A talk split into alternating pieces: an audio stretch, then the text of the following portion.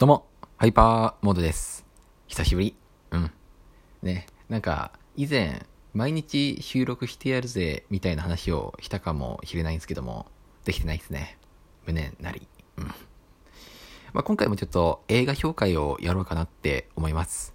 で、前回が、フリーっていうアフガニスタンの難民の方のアニメーションのの話をしたかなって思うんですけども、まあ、今回は、まあ、ちょっと前回と同じ、まあ、難民っていうテーマで同じかな？の、えーマイスモールランドの感想、紹介をしたいと思います。マイスモールランド。多分もう公開されていないのかな？ちょっとつい最近見た映画、5月頃かな？それくらい前に公開されていた映画なんですけども、まあ、こちらもね、なんか良かったんですよ。うん。まあ、何が良かったかっていうのをね、ちょっとね、順々に説明できればなっていうふうに思います。で、このマイスモールランド、まあ、どういった話かっていうと、えー一人の女子高生の話なんですよね。うん。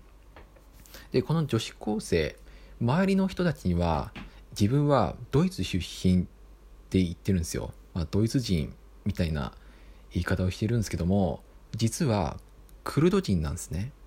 でクルドっていうのを、えー皆さんご存知でしょうか？クルド人。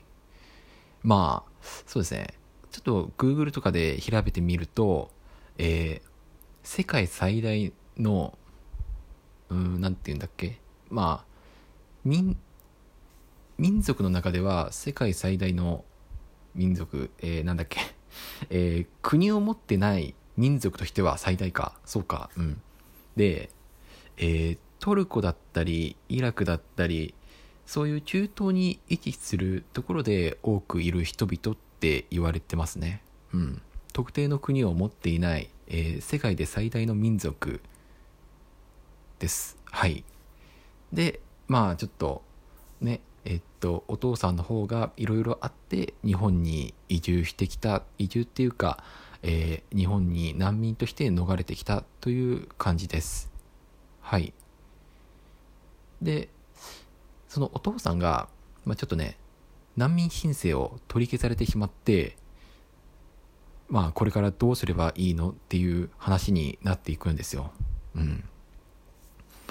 まあ、もちろんなんかそこら辺がこの物語の焦点ではあるんですけども、この物語のいいところって、本当にただ一人の女子高生、そう、一人の女の子を中心に取り上げてるっていうところなんですよね。その一人の女子高生の中で女子高生としてでもありその一人の難民としてでもありなんかそういうなんだろうななんて言えばいいんだろう。本当にありのままありのままっていうか日常生活の中に難民という影が落とし込んでいるようなそういう物語なんですよ。うん、でクルド人としての苦しさも出しながらもなんだろう。まあちょっとうん。あの日本ではあまり受け付けないようなクルド人特有の文化っていうかまあちょっとこれはどうなんだっていうところもちゃんと描き出していてなんだろうな極端な映画ではないなって感じました、うん、例えばうーんなんだろうな。変にクルド人をかわいそうとして見せていない。っていう感じですかね。いや確かに彼女らの立場を見てみるとかわいそうには見えるんですけども単純にかわいそうと見ないでおく。ちゃんとクルド人としてはクルド人として見ていてで同時に一人の女子高生として見ているっていう、うん、なんかそういうバランスがいい映画だなって思いました。はい。そうそうなんですよ。で仲良くなった男子とね絆絆を深めたり家族と衝突があったりあとはまあねなんか周りのクルド人とのコミュニティがあったりちゃんとした学校生活があったりただ一人の女子高生が、まあ、なんか夢に向かって頑張ってる姿を描いたりね。将来は小学校の先生になりたいっていう夢を追いかけて大学に行きたいっていう夢を持ってるんですよ。でもねなんか難民という難民申請が取り消されたことによってそれが徐々に難しくなっていくっていうなんかねそこら辺がちょっとやるせないっていう、まあ、映画を見ていただければわかるんですけどもまあなんだろうなまあ何とも言えない結末になるんですよね。うん。なんか難民ってなんだろうなって思いました。はい。うん。まあちょっとちょっとだけネタバレっていうかネタバレでもないか。なんか日本の難民申請難民申請まあ難しいっていうのはよくよく言われてるじゃないですか。その難民として認定されるのが難しいっていうのは。で難民申請が取り消されると働くことができないんですよ働くことができなくなっちゃってでなおかつ生活圏内っていうのが限定されるんですよね。そう。彼女たちは一応東京にいるんですけども東京から出ちゃいけないってなっちゃうんですよ。そう。東京だっけな？埼玉か。あごめんなさい。埼玉だと思う、埼玉にいるんですけども埼玉から行けないんですよね。だから東京に遊びに行きたくても東京に行けなかったりでまあちょっと職場が東京にあったら東京に行けなくなっちゃったりそう働くこともできないからねお金を稼ぐっていうこともできない。でお金が稼げないってなるとまあ家にいるっていうことも難しくなるじゃないですか。ね家賃も払えなくなっちゃうから。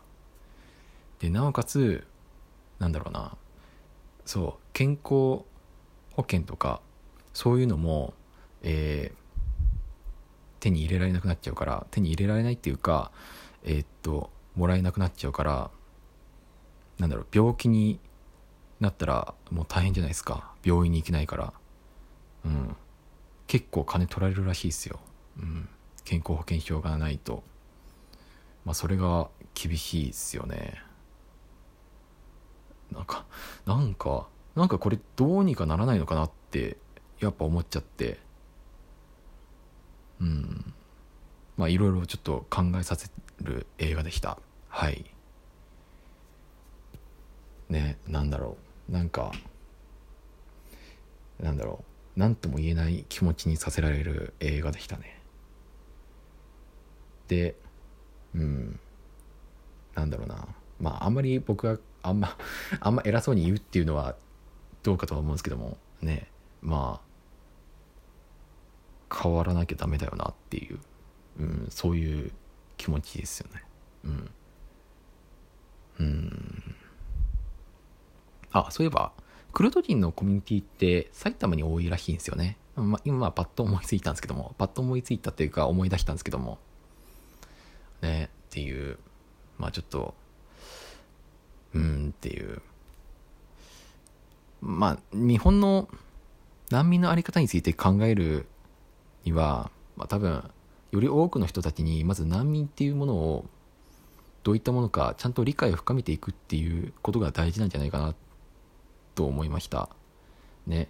今ねまあ、まあ、ツイッターは相変わらずああいう感じだからまあなんかちょっとねツイッターってどちらかというとちょっと極端な意見が多いじゃないですか。うん。まあなんかとりあえずそれは置いといてなんかとりあえず難民の在り方を広くちゃんと普及していくっていうことが、まあ、まず大事で結局さそういう難民の在り方っていうのを変えるのは難民の人たちではなくまず日本人じゃないですか。日本人が考え方とか理解を深めていかないとこの国っていうのはま変わっていかないしそれはなぜかって言ったらね選挙に行けるっていうのはまあ残念ながら今のところ日本人だけなので日本人っていうか日本国籍だけなのでまあねなんかね我々が考え方を変えて変えてっていうかねなんか理解を深めていきそしてなんかね難民の人たちをより多く迎えられるような国にしていかないとまあ変わらないよなって思いましたね。うん。っていう話です。はい。うん。いや、まあ、まず、とてもいい映画だったんでね、多分、ね、配信されると思うよ。うん。なので、ちょっとね、見ていただければなっていうふうに思います。はい。まあ、ちょっとね、相変わらず歯切れの悪い感想なんですけども。で、えっとね、かめさん、ありがとう。感想。そして共感しました。ありがとう。おかげさまで励みになってます。ありがとう。でね、お便りも見せていただきました。今回ね、かもめさんのお便りがあったから、ちょっとね、マイスモールランドを取り上げてみました。ね。うん。いや、わかるわかるんですよ。まあ、ちょっとここでね、なんかね、お便りを読んでしまうっていうのはどうかと思うんですけども、なんか難民についてのね、えー、感想とか、ね、意見をちょっとね、いただいて、いや、僕もなんか本当にそう思うなって思ってて、そうっすよね。なんか、日本に住んでるから大丈夫ってわけじゃないから、ね。なんだろう、うん。そうっすよね。ね。きっかけ、きっかけっていうか、単純になんか、まあ言い方ちょっとあれなんですけども、日本にいるから、とりあえず今は、こうしてなんか、何も気にせずっていうか、な、なんだろうな、うん。まあ、運がいいっていうのか、なんだろう。うん、すいません。なんかちょっと時間がないんですけども、なんか本当になんか、いや、すごい、なんか僕もなんか今まで頭に思いつかなかった感意見で、なんかすごい、うん、共感しました。すごい、ありがとうございます。ごめんなさい。なんか最後まで歯切りが悪いんですけども、ちょっとね、時間がないので、えー、終わりにさせていただきたいと思います。はい。ね。うん。やっぱ映画っていいですよね。最後がこの意見か。意見でね、感想か。感想うまくなりたいです。ではまた、わひょい